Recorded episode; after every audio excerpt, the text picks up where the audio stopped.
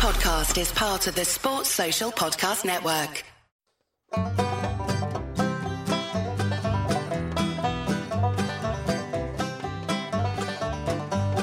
Cinnamon rolls and chili on a crisp November day. In the heart of football season, Thanksgiving's on its way.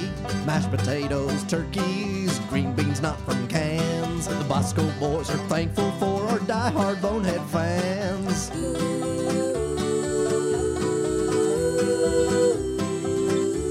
Boys. It's turkey time, boys. The boys are back, and if you're listening to this, that means the world did not collapse in on itself overnight. And I, for one, am going to count that as a win. We are here. We are back. Grant might be dying, but we are going to break down and talk about K State versus Oklahoma State. Grant, you don't Yes, have to get into details if you don't want to, but how are you feeling? I don't think. I mean, I hope I'm not dying. Um, I just, you know, another fucking COVID uh, encounter that I'm gonna have to get uh, tested for. I have a little bit of a dry cough and was in contact with a legitimate positive, and you know, nice wedding super spreader. So, who the hell knows? Hopefully, you know, it's nothing, but there was an actual positive that I was hanging out with quite a bit over the weekend. So here we go. Yeah, Once thank- again. Yeah, thank God for Zoom though, because like I think anyone who's been listening to us long enough knows how sketchy some of those Skype shows would get, and like they would sometimes not record, and they're very sketchy. So if we have to take one thing away from this pandemic, it is how reliable uh, Zoom is for podcast remote. So uh, yeah, I'm just gonna call that a win. Yeah, most definitely. Zoom has been an enormous win. It's one of the few positive that's come out of this year. Yep, no, I agree. Um, another positive, at least for me, is uh, my discovery of Elysian Brewing Company and their pumpkin beers. Again, I'm sa- sadly getting down to my last couple. I'm sipping on the Great Pumpkin, which is their Imperial Pumpkin Ale, which also was my annual uh, the Great Pumpkin Charlie Brown pumpkin beer. Um, and it's just great. So that is the beer of the pot. It looked like you were having water, but guess what? The beer of the pot is brought to you by Bet Online. Guys, you're listening to this. Guess what? There's like eight Maction football games tonight. If you're not betting on Maction over at Bet Online, then I don't even know what to tell you. It is the most fun wager you can place a Wednesday night Maction bet. Send me your bet slip from Bet Online for any Maction bet you place this week, and I will send you a Bosco's Boys koozie. So use promo code armchair and you're going to get a ton of welcome bonuses. Bet online, your online sportsbook ec- experts. I love Bet online. And I love Maction. Dude, like Hell yeah. like tonight is the last night where we're not going to have a football game for like the entire month of November. It's I love it. I I love it. That's like our treat. That's America's treat for making it through election season. Is okay. Guess what? Here's like 30 straight days of football. Oh yeah. I mean, I miss. You know what? I'm gonna say it. I miss Pac-12 after dark too. Even though I think do- Pac-12 is dog shit, but I definitely miss like, oh, there's a game starting at 10 p.m. Central Time. That's not bad. I miss No, it. I, I I enjoy Pac-12 after dark. My issue is since they don't have fans, they're like leaning all into playing games at like 6 a.m. Uh, like local time. Like the big noon game on Fox this week is like USC Arizona. So I I don't even like I don't know how much Pac-12 after dark there is, but I know there's some Mountain West games kicking off late. But one of my favorite Pac-12 after dark stories last year I was at a wedding. I was someone's wedding date, and afterwards we all went out to Power and Light, and we were at PBR Sky Bar or whatever, like 1 a.m. and everyone's like dancing and stuff. I'm just trying to watch that crazy UCLA. I don't even know who it was with, but it was that like five overtime game where the final was like 61 to 60. I want to say it was Washington State. Yeah, so yeah, it it was something like that. And I, here I am, like everyone's just trying to have a good time. Like I'm having a good time too, just being able to watch, you know, Pac-12 after dark until 3 a.m. until I leave PBR Skybar, which honestly is an abomination. They'll never be a sponsor, but I'm ready for Pac-12 after dark. I'm ready for action. I'm ready for late night Mountain West games. The Mountain West coming back. I think after this week, every single conference is back, and I didn't think we were going to get there. I didn't either. And who the hell knows how it's going to play out, especially with how the pack or the Big Ten is just imploding already. Oh, Wisconsin probably has that one game, and it was a glorious game for them, but they may not play ever. They're going to go one and zero. Oh. Yeah, they're going to go one and zero. Oh. Uh, you know, it's it's just funny. It's it's not funny, but like I don't know. I it's just been a wild year, and we're going to keep going on. But let, let's just get into Coach Klieman's press conference. People have heard us talk about non K State enough, so uh, he broke down the practice schedule because the NCAA put in a rule, and I like this rule that there was going to be no competition and no practices today to allow anyone to go out and vote if they want to. So they had practice on Sunday and yesterday they had a full practice with pads, and it looked more like what they called a Tuesday on a regular game week. It's not going to be any different for any other team, but how do you think the team is going to be able to bounce back from that physical game with West Virginia and then having their practice schedule basically turned on its head for a week? I mean, I don't know if it's going to help with consistency. Um, that practice schedule going into one of our tougher games of the year. Um, but hopefully they can ride some of the lows and turn them into highs going into this week. Use that loss, that battering as some motivation. Yep, I agree with you. Klieman said that Oklahoma State is an experienced defense that will put pressure on them. Uh, in the, and on the offensive end, they have two great running backs and some of the best wideouts in the country. I think we all know how great Oklahoma State is. Again, without them blowing that game versus Texas, I mean, they would be still like the runaway favorites and, you know, positioning themselves for the college football playoff from a pure talent standpoint. Do you think they are more talented than Oklahoma this year? Oh, man. And Texas, for that That's matter, because good question. You could, you could make an argument Texas is the number one, but I, I mean, I think this is the year that Oklahoma State fans have just had circled. They have the talent, they have the experience. I mean, if I was a Cowboy, I would have melted down so hard after that game last week. I would have too. I actually called it in a in a private message before the game started to a buddy, and I you just I just got the sense that I just feel like Gundy's a bottler. He's a bit of a bottler. Um, he can't quite get over the hump to become elite. Um, but I don't know. I mean, are they more talented than Oklahoma? I, if you really stack up like I would still rather have Spencer Rattler. I would obviously rather have I, maybe at at the running back position where I feel like it's truly clear cut. Obviously, Tylan Wallace is an elite wide receiver too, but shit, Mims is also fucking great, and he's a freshman, and they have. I mean, Oklahoma has great receivers around him too, so. Uh, probably slight edge, I guess I would give to Oklahoma State talent wise, maybe this year more than others, but it's closer than people think. I would say. Yeah, no, and, and I think Coach Klieman realizes that. Uh, AJ Parker has started practicing, but it's still uh, unclear whether he will go on Saturday. Here's my question for you, and this kind of goes for Briley Moore. So Briley Moore hasn't started practicing at all, um, but would you rush them on the field for this game, or would you just say, you know what, we're going to try to do it without you, get to 100% before we play Farmageddon here in two weeks? Uh, um, I mean, I don't know if we can afford to. I mean, we have to have those weapons now. Um, I mean, this game is as important as Armageddon is, and when you take them out, uh, you know, it just kind of eliminates uh, enormous chance of us winning at all in this game. I don't think we're gonna win this game anyways, even if we were fucking full strength. It's just a bad matchup for us, but I think you gotta you gotta shoehorn them in if you can. Yeah, no, I agree. Uh, Coach said something that I am just going to call BS. He says Deuce was healthy on Saturday. That's where I call BS.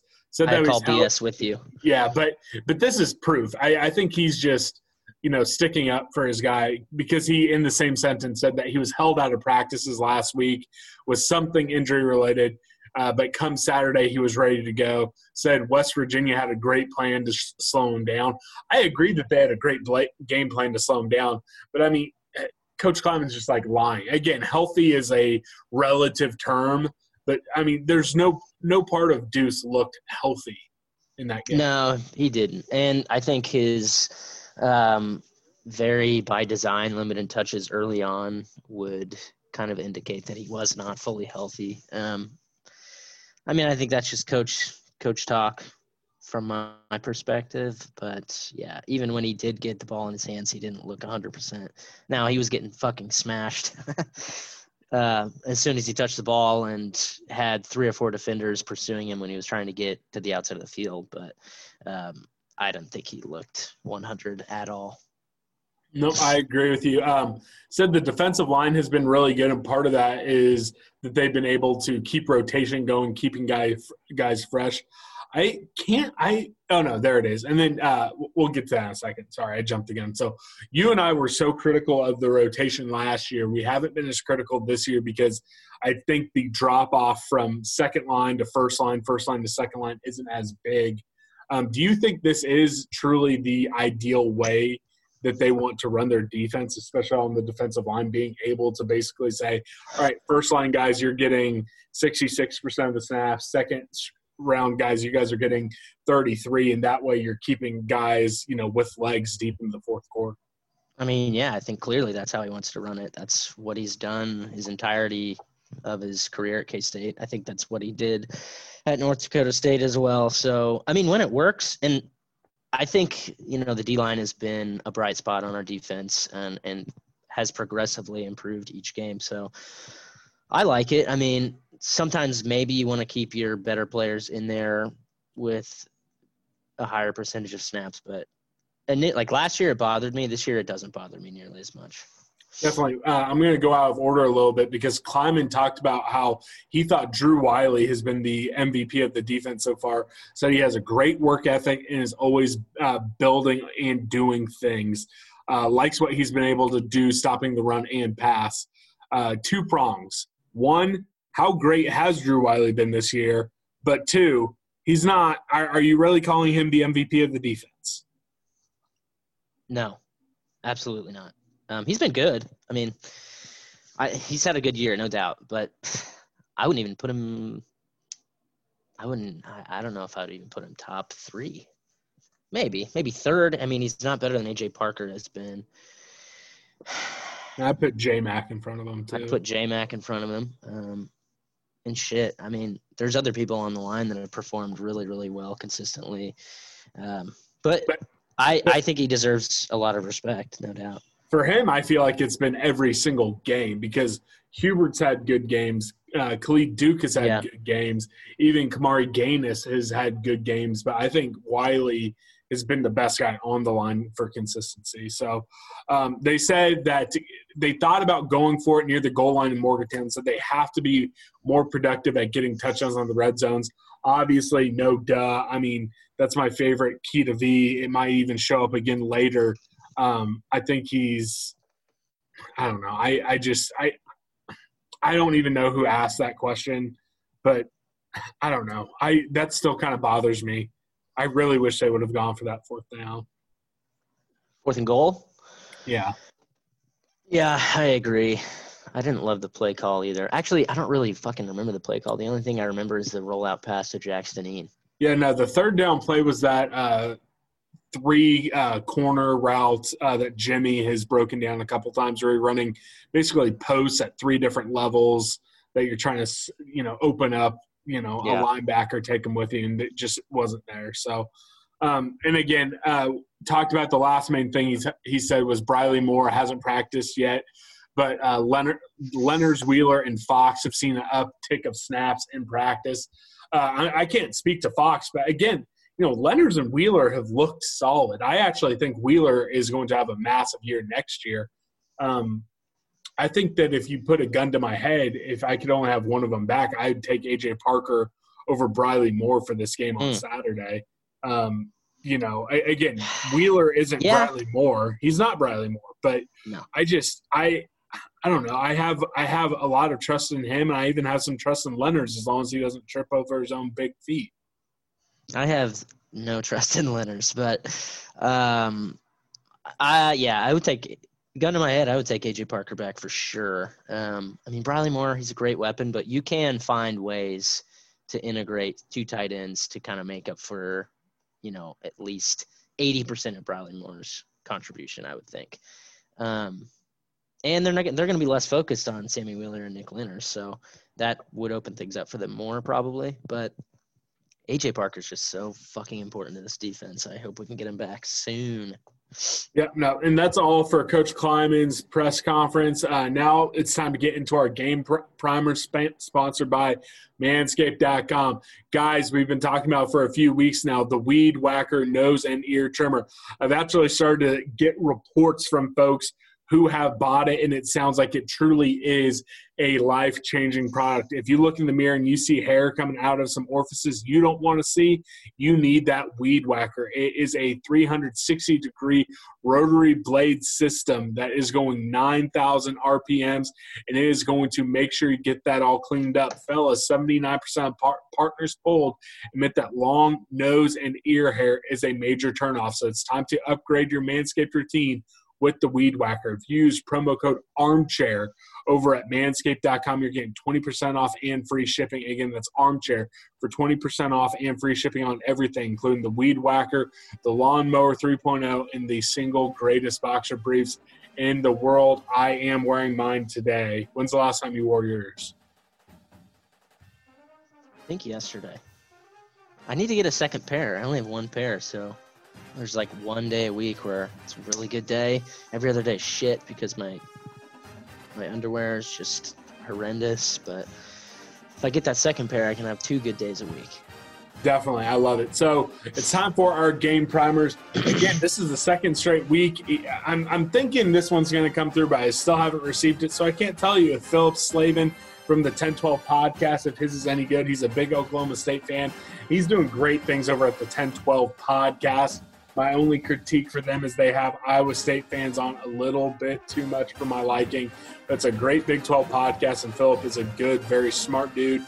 Everyone heard him on the Big 12 uh, whip around uh, episode. And then the K State Primer is from is the host of Settle the Score over at K State Student Radio, Colin Settle. I was on his uh, radio show last week, and Colin is a good dude. He's a great bonehead. He's a smart guy uh, I, he, he got creative with his primer. It made me laugh. He didn't take any shots at Grant at the end of it, so he's no John Kurtz. But it, it's a it's a good primer. So everyone, make sure you uh, stay tuned, listen to those, and we'll be back in talking to you guys in about uh, 10, 12 minutes. Hey guys, Philip Slavin of the 1012 podcast here, the podcast that covers all 10 teams in the Big 12 Conference. We are a uh, Big 12 pod, as you can guess put out episodes every Monday and Thursday morning. Find us anywhere podcasts are available on Twitter at 1012 Podcast, T E N the number 12, the word podcast, and of course 1012 Pod on Instagram. Now, uh, normally we cover the Big 12 as a whole. Uh, and do as uh, unbiased a job as we possibly can. Today, I'm here to talk about the team that is nearest and dearest to my heart. That's the Oklahoma State Cowboys. Cowboys thus far this season are 4 and 1, suffering their first loss of the year, both total and in Big 12 play against Texas back on Saturday. Now, this is all despite the fact that Spencer Sanders, the starting quarterback, uh, basically has only played the last two games. Uh, played a drive and a snap in the opener against Tulsa. Uh, we had a few games of, uh, of Shane Illingworth, the two freshmen, taking over. I mean, that's, that's, that's the big story of that. And of course, the Oklahoma State defense. And we'll talk a little bit more about that because it is legitimate. It is legit. It is darn stinking good. At this point, COVID isn't a big factor in this team. Uh, last check, three straight weeks of no positive tests uh, in the athletic department at all. They're doing a really good job with that, or as best as they can so far. So, as I mentioned last week, Oklahoma State losing to Texas in overtime, 41 to 34, blowing a halftime lead. Look, uh, full credit to Texas. Tom Herman did a good job coaching, but there's absolutely no reason that Texas should have won this game. Period. Biggest reason Texas won this game Oklahoma State had essentially five turnovers. Okay, two fumbles, two interceptions, uh, and a, a, running into the punt of the kicker uh, that gave a, a, Texas drive new life. Uh, they eventually led to the touchdown that went ahead In the fourth quarter, Oklahoma State came back to tie it up on a late field goal and then lost in overtime. Look, it took five turnovers essentially uh, for Oklahoma State to lose this game. If you take away those five turnovers, if you take away the kickoff return touchdown, the Oklahoma State defense essentially held Texas to one real scoring drive. Everything else was gifted by a mistake by Oklahoma State. Now, look, full credit, Texas took advantage of those. Texas got the ball inside Oklahoma State's 25 multiple times because of turnovers. Oklahoma State dominated this game in every capacity except for turnovers. You can't, you turn the ball over five times against anybody, you're going to lose that game. It's just, that's, that's going to happen. So here we are, Oklahoma State losing a game they probably shouldn't have. Full credit to Texas. They took advantage of it and they got the win. Texas fans thinking I'm a salty Oklahoma State fan. I might be a little bit salty, but we all know a win doesn't mean a whole lot sometimes. Sometimes it's just a win. So Oklahoma State with their first loss this season. And at this point, you look at this team and you say, playoff is out. No playoff for the Big 12. That's fine. I think we cared too much about the playoff.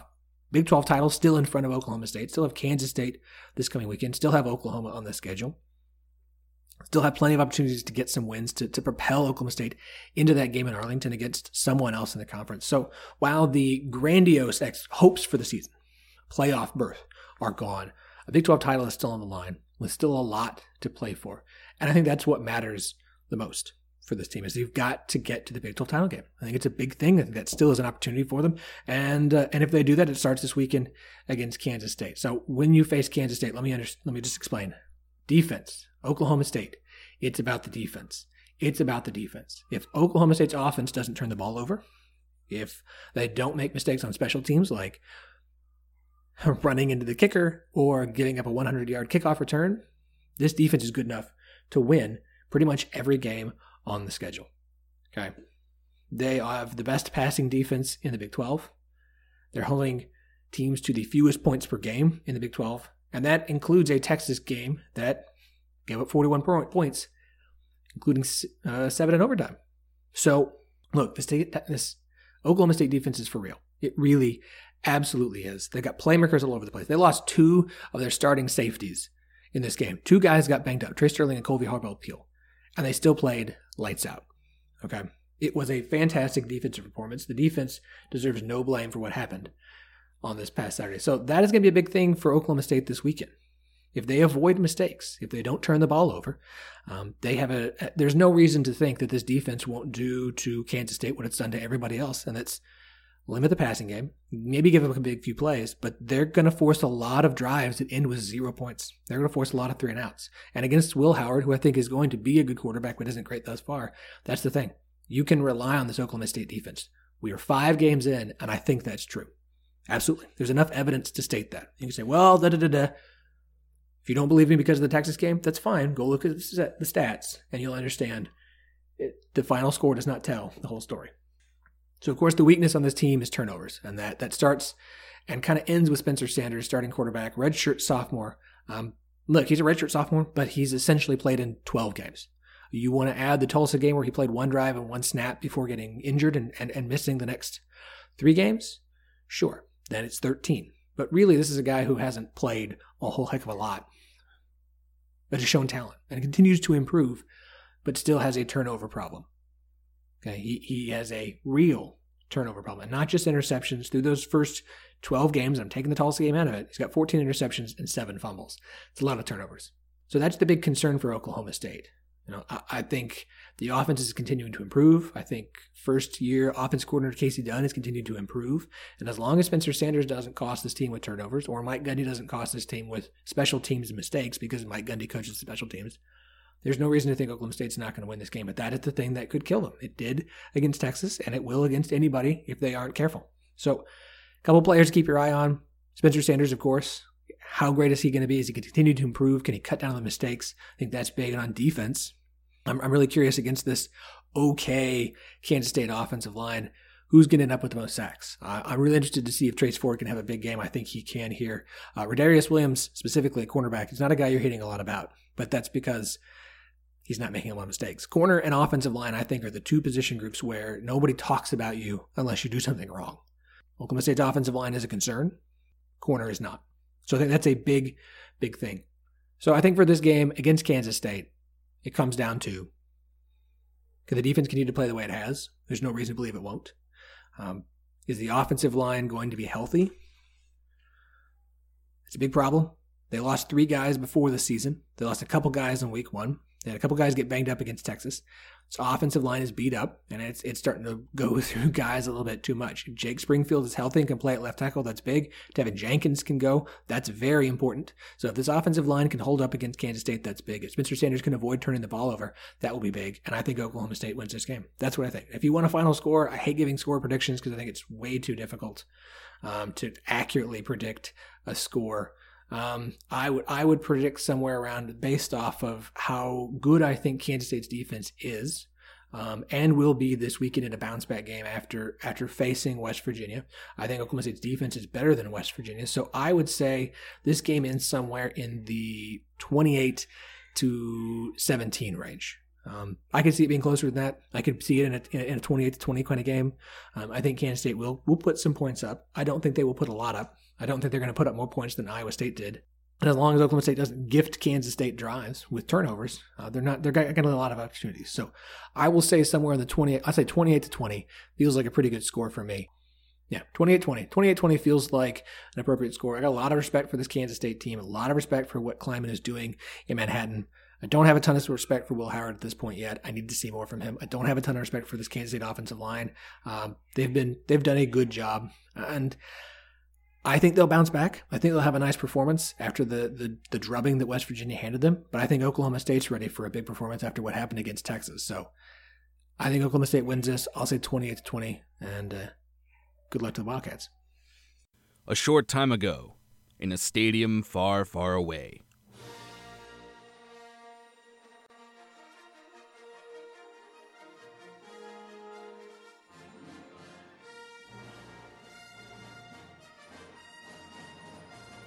Week 10. The Mountaineer strikes back. The Cats are now 4 and 2 after being bested by a stingy Mountaineer defense 37 to 10. The Cats' only losses on the season now being Arkansas State and West Virginia. You would think that with two losses, the team would lose hope halfway through their season, especially one coming last week against the toughest game of the year so far, but the Cats are still tied for first in the Big 12 and have no reason to show concern. Last week, the Mountaineers, being hailed as one of the best defenses in the Big 12, proved it against the Cats by holding the Cats to only 10 points and forcing three turnovers. True freshman quarterback Will Howard threw for 181 yards, one touchdown, and three interceptions, one of those being a pick six in the 37 10 loss. A supposedly injured Deuce Vaughn still led the team in carries with 9 and 22 yards on the ground, his fewest throughout any game so far this season. The Cats also struggled to move the ball and only converted 6 of 14 third downs on the game, something that they have struggled with throughout the entire season so far. The Cats defense also struggled, giving up the most points they have in any game so far this season with 37. Expectations coming into the season were that the Cats were going to finish seventh in the Big 12 and not having much success really at all. Compare that to what we've seen so far this season. A few good wins, especially one on the road with a true freshman quarterback stepping in for an injured Skylar Thompson against TCU. A game that the Cats were underdogs in, and they were projected to lose quite massively too, might I add. The Cats are still tied for first in the Big 12, and for good reason. This team has shown strikes of brilliance. They can get wins, they can get it done, and if they're healthy, the defense can play extremely well. Do not give up hope on this team. The Cats this season could finish top five in the Big 12, maybe even top three in the conference, but that is a bit of a stretch, I will admit. But if they can continue to play the way they did the first half of the season through these first few weeks, we could still be looking at a 7 to 8 win season. A few strengths for this team. The defense has played extremely well up until this point when they played West Virginia in conference play. With one down week, there really shouldn't be any cause for concern that this defense can turn around within the next upcoming games. Special teams is another big strength of this team. We saw what this team is capable of, and we know that they can do it after seeing what they did against KU and has potential to rip off a big return every single time they touch the ball. A few weaknesses, though. The Cats are falling to the injury bug left and right. Deuce Vaughn is suspected to have an injury. Tight end Briley Moore left the game with an injury against West Virginia. Drawn McPherson left the game with an injury, but returned later on. And AJ Parker is still battling an injury as well, as he did not play against West Virginia. If the Cats want to win more games down the road, they need to find a way to stay healthy. A couple key players to watch for, not only in this next game, but going forward throughout the rest of the season. Will Howard. Now, the hate train was rolling on Will Howard after this game in the loss in Morgantown. It's a lot to ask of a true freshman quarterback to win a game against one of the, if not, the top defense in the Big 12. Howard, without his star running back for most of the game, also had to throw the ball 37 times on the road, might I add. That is a massive ask for a true freshman quarterback in his third start ever at the collegiate level. Did he make some mistakes? Yes. That is bound to happen with a younger quarterback who doesn't have as much experience as we've seen with a guy like Skylar Thompson. But you have to think of the situation that this 19 year old has been thrown into. He will make mistakes, but I guarantee you he will learn from them. He has been given a monumental task, like I said, to command this team after Skylar Thompson goes down with a season ending injury earlier on in the season. And he will only get better as time goes on. And unlike Obi Wan Kenobi, Will Howard is not our only hope. The next guy I want to highlight here is Drew Wiley, leading the defensive line in both tackles with 19 and sacks, 3.5. Drew Wiley is a force to be reckoned with in the trenches. The 6'4, 300 pound senior is making the most of his final season here and will continue to be a problem for opposing teams in the future.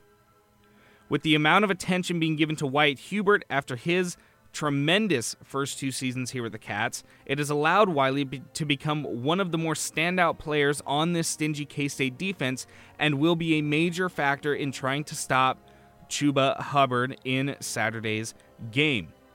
Important things needed to win this game on Saturday against Oklahoma State. The Cats need to win the battle on third down and limit turnovers going forward. Those are the two big factors to help them win this game against Oklahoma State. Like I said, the Cats were 6 and 14, 6 for 14 on third down against the Mountaineers and they gave the ball away 3 times through the air. They need to put themselves in better situations to not get caught in these third down situations and not give the ball away. They need to protect the ball. With that, my prediction for this Saturday. Cats 20, Oklahoma State 28. The Cats still have a lot of work to do.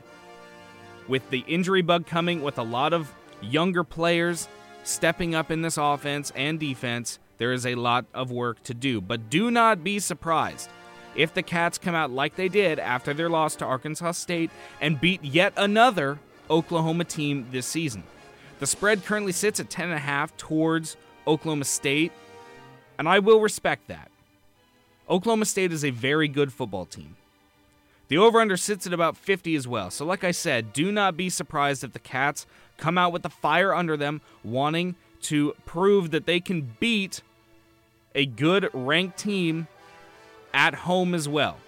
I am Colin Settle, host of Settling the Score on Wildcat 919 New Music Now. You can find me on Twitter at Colin underscore settle. Scott and Grant, thank you for allowing me to come onto your show, and I will toss it back to you. Thank you, Philip and Colin, for those primers. Um, so this probably, you know, in a perfect world, would have uh, talked about this up at the top of the show, um, and we would be diving into the Oklahoma State game. But uh, just today, um, we have uh, three three uh, Wildcats hopping in the transfer portal. All of them were uh, you know COVID opt out. So the first one, the only the only one that really bothers me, Matthew Palo, Palomau, sorry, uh, stumbled over that. He was a defensive tackle from Arizona. Uh, he was a five seven uh, three star over at Rivals defensive tackle. Jonathan Alexander, who is probably the most high profile one based on uh, his involvement in all the big offseason stories and made some big plays last year. And Thomas Grayson, uh, running back from Oklahoma, didn't really get on the field last year.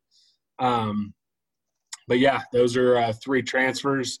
Um, honestly, none of them really surprised me. I think, any, honestly, anyone who sat out, I think, is definitely a candidate to transfer.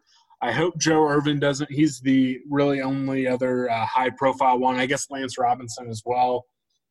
I don't want either one of them to leave, but you got to think chances are at least 50 50. But with those three guys, um, you know, what are your thoughts? What, what, do you think about them leaving? Um, do any of them sting uh, relatively hard? Um, I don't feel particularly passionate about either one of them. Um, Any of the three. outside of the D tackle, I guess. Yeah. Um, you know, the D tackle. What's his name? so I always call him Pow Mao. I always stumble over his name. He's Pow Mao. Pow Mao. I don't know. I mean, he had potential to you know make an impact later in his career at K State. Um, I'm. I think I was probably in the minority that thought that Alexander would actually come back. Um, yeah, you definitely were.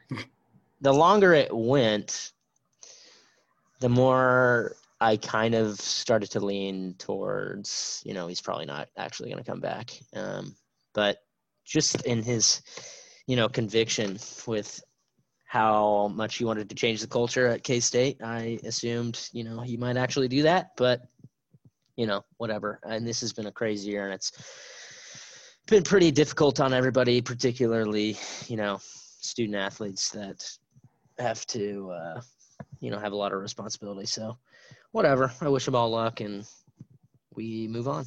We go yeah, forward. No, I I want the best for all of them. I hope. Uh, you know, I think Matthew. Uh, I mean, I don't know what his options are, but again, with all the guys who transfer, I hope they find a spot and they are successful you know, Alexander only has one year. I think he's been bouncing around between Texas and Florida. You know, he's the type of guy that, you know, if he ended up at a, you know, a UTSA, you know, maybe maybe go help the Roadrunners out. I, I would love to see that. I want nothing but the best for them. So maybe all yeah. three of them can go to UTSA, and our buddy David can uh, just start stocking up on K State transfers, and they can win the Conference USA here in a couple years. That'd be great. Yeah. So let's break down what we're going to be looking for, what this game is going to mean. Um, something that's wild, um, and I, I, had to confirm it today, but uh, K State, every time they've lost a game, they lose the immediate next game. So uh, in the Klieman era, you lost to Oklahoma State, then Baylor, Texas, then West Virginia, Navy, then Arkansas State. So then the question becomes can you avoid doing that? Um, do you think there's anything to that, kind of losing two in a row? I don't know. I mean, maybe, but that just seems kind of like a weird reach. Um, I think I, I really don't think I don't think there's any actual pattern to. But I would losing. fucking take it because every time after you lose, you get like four straight wins. Yeah, you run off four. so, oh, no I mean, doubt. I mean, if that means yeah, that, that means we're, we're Big 12 champions. We're that yeah, means we're Big 12 champions. Yeah, I mean, I would agree with that if that is the actual case, but um, I don't think there is. I think it just has to do with. I guess we'll find out. You know, we'll find out. Then that means we're guaranteed to lose our bowl game and the opening game next season, though. Yes, that would mean we would lose once again. And, and, and this pattern would, is going to continue forever and it would be the Sugar Bowl. So we'd lose to Georgia in the Sugar Bowl. and then we would lose to Stanford to open the season. That would suck. Those would be two tough, tough pills to swallow. Yes, it would. Um, and then here's the other thing: if you win, as shitty as losing to West Virginia is, if you win, you are back in the driver's seat to make it to Arlington. And also, here's the thing: if you win either of, and we we said, hey, you have to win the West Virginia game to dream of Arlington. But I am now I'm changing my tune. If you win either of the next two games, everyone has my prediction or permission.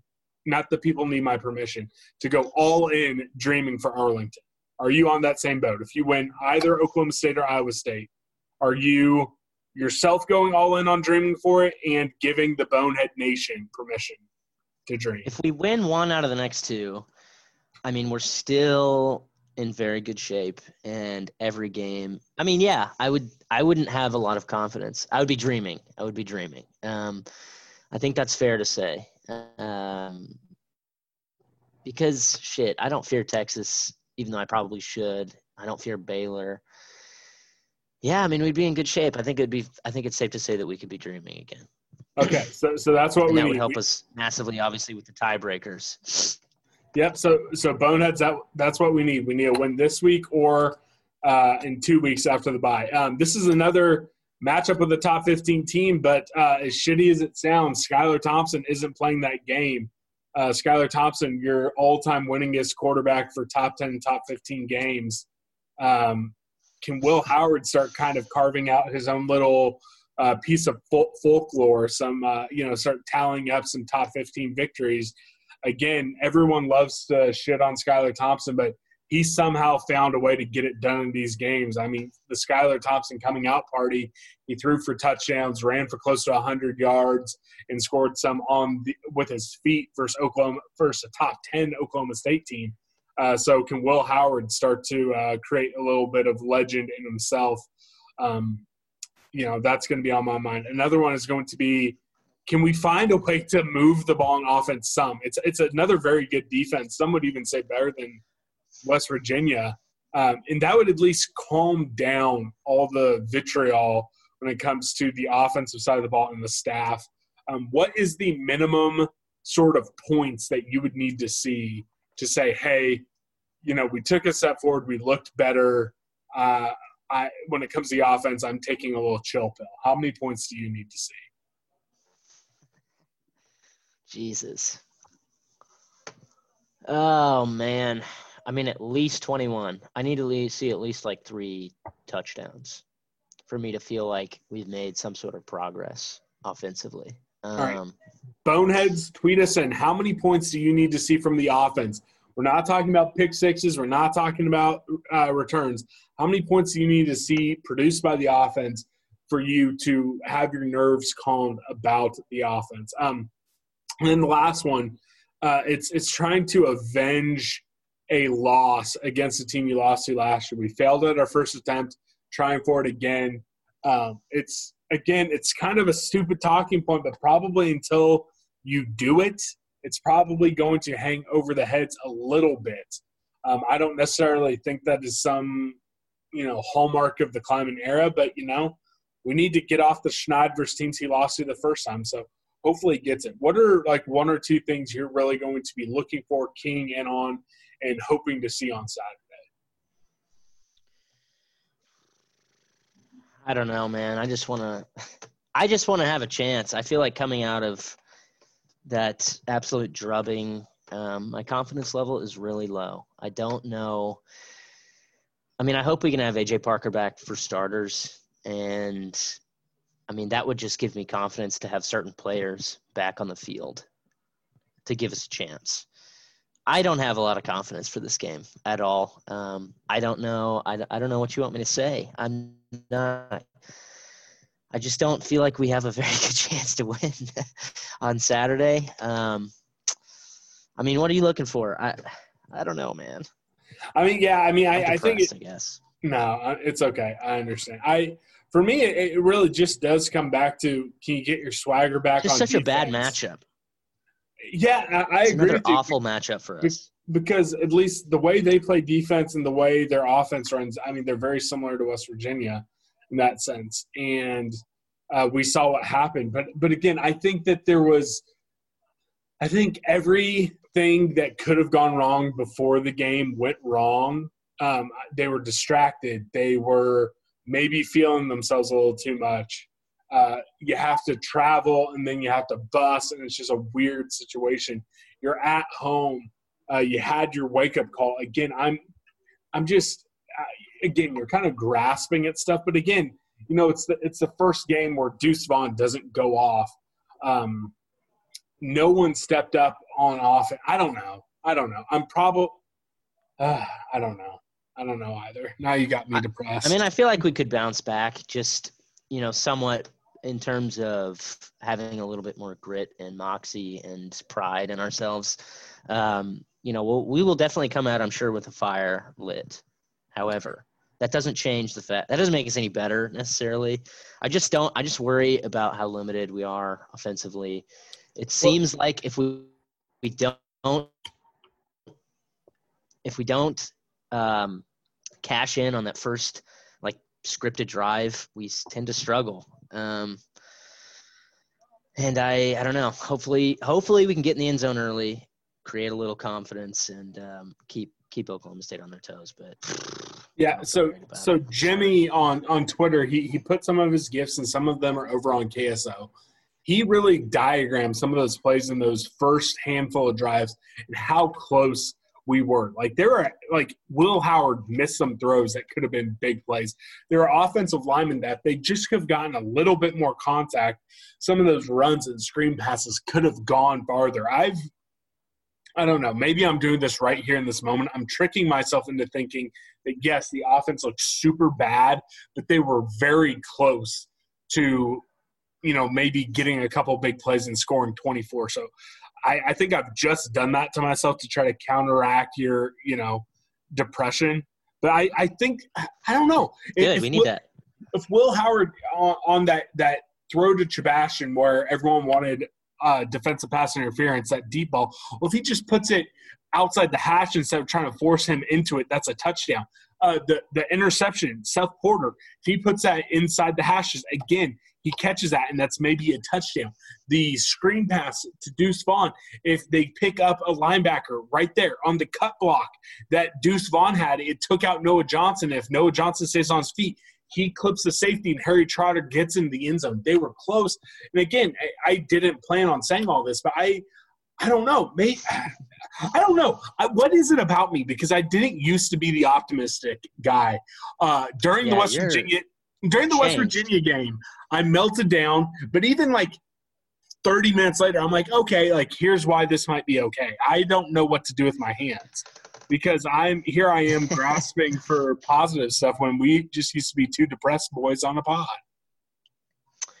It's possible. Anything can happen. Um, I don't like that Oklahoma State is also coming off a loss, and you know, they that's not good. Are going to have they have to correct course, and they have like you know they are genuinely one of the teams that should be in the driver's seat, and they have to correct course like immediately. If they drop this game, that's massive for them, even more so. Pro- I mean, it's equally massive for us, but I don't know. It's possible. Um, we're gonna have to pull a rabbit out of the hat, though, um, and maybe we will. we've we've done it before this year. Maybe we will. Yeah. All right. Well, and how are we gonna do that? Yeah, let's, t- let's, let's, tell the people how we're gonna fucking do it. Yeah, give me your keys. my first one is we have to contain their stars. I've said it a few times. You know, we need to make every offense earn their points and kind of kind of be that bend don't break defense. Give up three points instead of six. Um, avoid the chunk plays.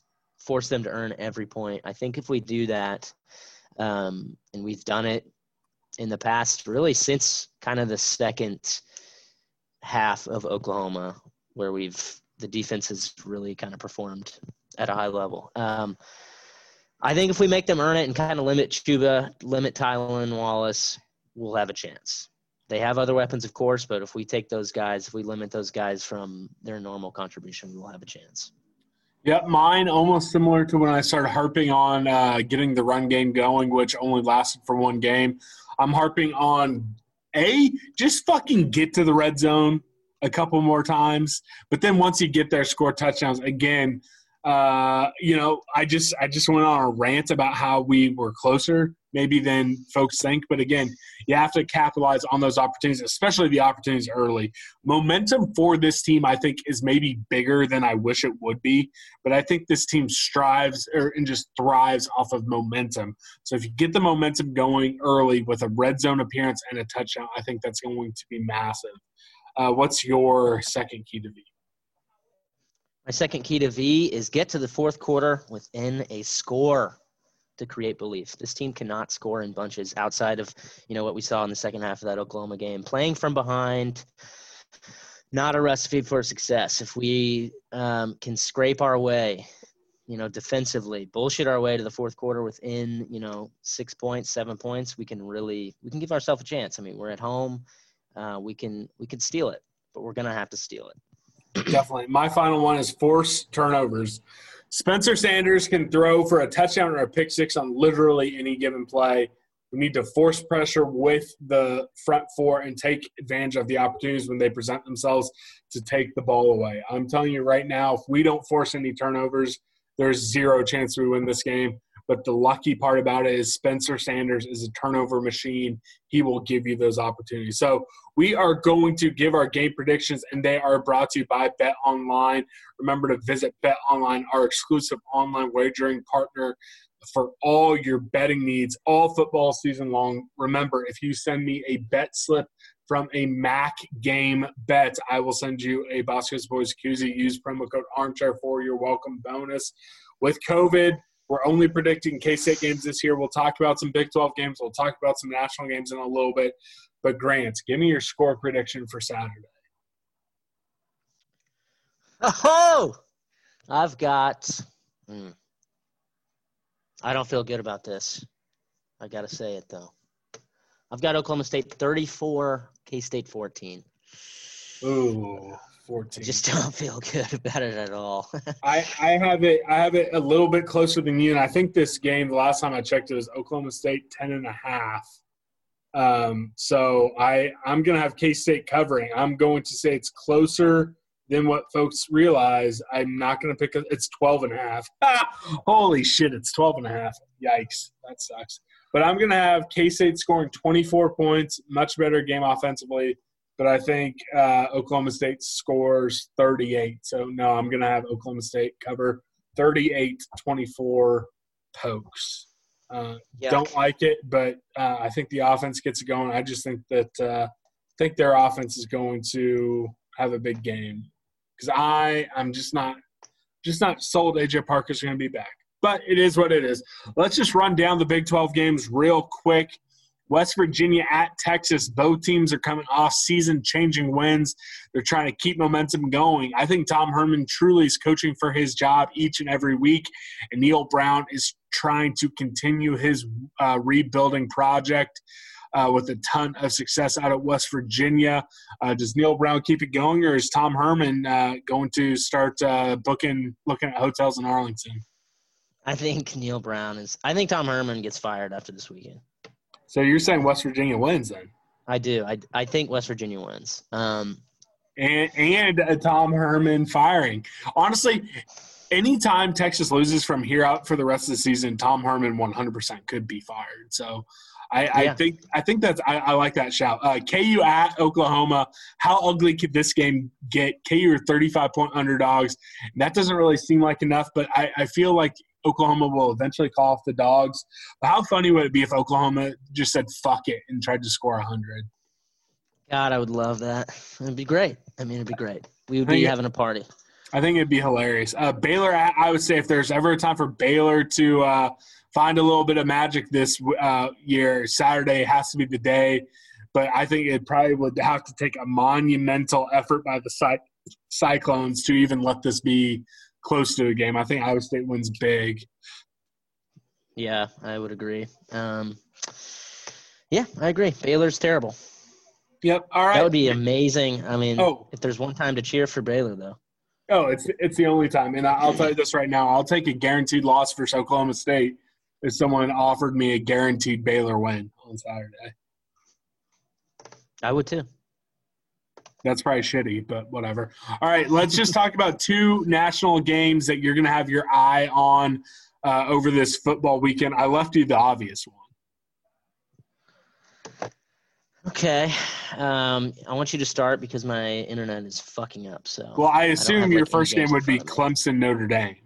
I mean, that's the obvious one. Yes, good call. I forgot that was this week. Um, I was so focused on our contest, and yeah, of course, because I thought there was a pot, slim, slim, slim possibility of us getting college game day, but that was always going to be a huge roadblock. So I don't even know if it Um, went to that game. I mean, I, I haven't seen anything, but I don't mean, even care. I no- think college game day blows ass. I haven't watched actually it in think like it's- three or four years. I actually think it's gotten better this year. I actually really That may be. I just, I just don't care about it. I don't know why. Maybe I mean, it's because we're not good. I I usually mean, we're okay. I usually ha- I mean they've picked our game like every week, so I mean we have some national re- re- relevance. Um, I if there's not an EPL game that I'm invested in, I watch College Game Day. I think it's been really good this year. Do you think so? There's no Trevor Lawrence. Um, you know, gun to your head, we're not doing official predictions, but no Trevor Lawrence. Does Notre Dame uh, knock off Clemson? I mean, maybe Clemson looked pretty terrible against Boston College. Um, And I kind of called it. I didn't know Trevor Lawrence was going to be bad, but in, in the games to watch, I did say that was going to be closer than the experts think. I think Clemson still does it. I hate Notre Dame. I still think Clemson wins. Um, I mean, they've got an elite defense. I never, I never believe in Notre Dame. And fuck Notre Dame. I'm tired of Clemson too, but fuck Notre Dame. Yeah. All right. So my national game one is just Wednesday night action. There's games all over ESPN three, ESPN plus, ESPN two, ESPN, ESPNU, and CBS Sports Network. MACtion is back, and I'm pumped. I want more weeknight football. The Fun Belt is fun, but MACtion, you know, is the original. It, it's it's the original. Before this podcast even started, I remembered watching a MACtion game with you in double shift, um, and just enjoying life. So everyone, drink a beer and enjoy MACtion tonight. You're listening to this on Wednesday. Enjoy some MACtion tonight. Grant, you have a second national game you'll have your eye on? Uh, I fucked up. Here, let me open this shit up. Schedule, schedule, schedule. No, it's fine. I'll, I'll just talk. So you're gonna have some Mountain West. Mountain West is back.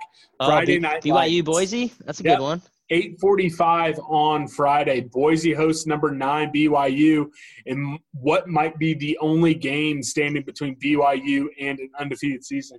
I think I saw Boise was even favored, which I would not touch in a million years. I I would almost even consider playing BYU if they're the underdog. Because here's the thing: that's Boise's first game of the season. BYU they haven't played anyone. They played a bunch of shit. But guess what? But get, uh, no, BYU by three. Still, I'm, I still might take that, even if even though it's on the road. They they've played a bunch of shit, and yes, but this is. But wait, Boise's played two games. Oh my god, I feel like such a stooge. I feel like a fraud. They played Utah State and Air Force already. Man, I feel like a fraud. No one listened to me. I'm a fraud. I'm a How fraud. about big SEC matchup in Florida and Georgia? I mean, that's that's an awesome game. I'm so caught up on myself being a fraud. I didn't think Boise had started playing yet. Mountain West, I guess, started playing uh, a couple weeks ago. But man, BYU's played seven games already. That's wild. I guess we played six. Yeah. You thought they played two? What? No, I, I thought I thought no, I thought Boise hadn't played at all. I thought BYU had played six or seven. I'm Oh, okay. I thought Mountain I West. think Boise. I think Boise gets rocked. I mean, I don't think they get. Uh, they might get rocked. It doesn't matter. Those are our games to watch. Wow, this has kind of been a uh, shitty back end of the pod, and we apologize. But this is what I'm going to do. Boneheads. First off, tell us what games you're going to be keyed in on outside just the K State game. Two, tell me your keys to be. Let's get some conversation going on the social media. Tag Grant, tell, tag myself, tag Bosco's Boys. Tell us the keys to V. Also, tell us what you're looking for. Tell us the storylines that you're focusing in on this week and going into Saturday. Let's have a little fun on Twitter. Um, I have a lot of meetings on Wednesday, but whatever. I I don't care. I'll still tweet you back. So let's just have a little fun on Twitter. Let us know what games you're watching. Let us know the keys to be. And uh, yeah, just keep rocking with us. On Friday, we're going to have K State behind the scenes with Cody Easern. It's our second installment of the series. I kind of went rogue and did it last night when he said he was available. Sorry, Grant. Uh, you get It's okay. another fr- free play Friday off. But yeah, we That's love you be a good guys. It is good. Cody's awesome. Again, so many great people who work at K State that don't get the credit they deserve. That's the goal behind this series. So Cody's awesome. Uh, be ready for that on Friday. Uh, tweet, share, you know, just have fun. Just, you know, you survived election season 2020. Celebrate that. We love you Maybe. guys. Maybe. Yeah, we're recording this. knows? Yeah, we we don't actually know. We don't actually know. There could be some serious fucking chaos to ensue. Who knows? Hopefully I- well- did though. Well, I'm saying this like in like anticipation that anyone who's listening survived. Like, what's wild is this could be like saved off into the ether, and then if the world ends overnight, no one ever hears this episode, which might be okay. This wasn't our best, but That's okay. You know. We love you guys. we're gonna we're gonna bounce back. We're gonna bounce back talking about um, a massive win against Oklahoma State. We'll bring the positive energy that day. I love it. I love it. All right. Uh, love you guys. Don't be dicks.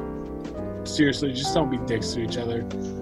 Um, that's all I got. What do you have to say? Um, yeah, same thing. Don't be dicks, I guess. It's a really nice sentiment, Scott. Um, good luck to everybody out there, and meet me at the.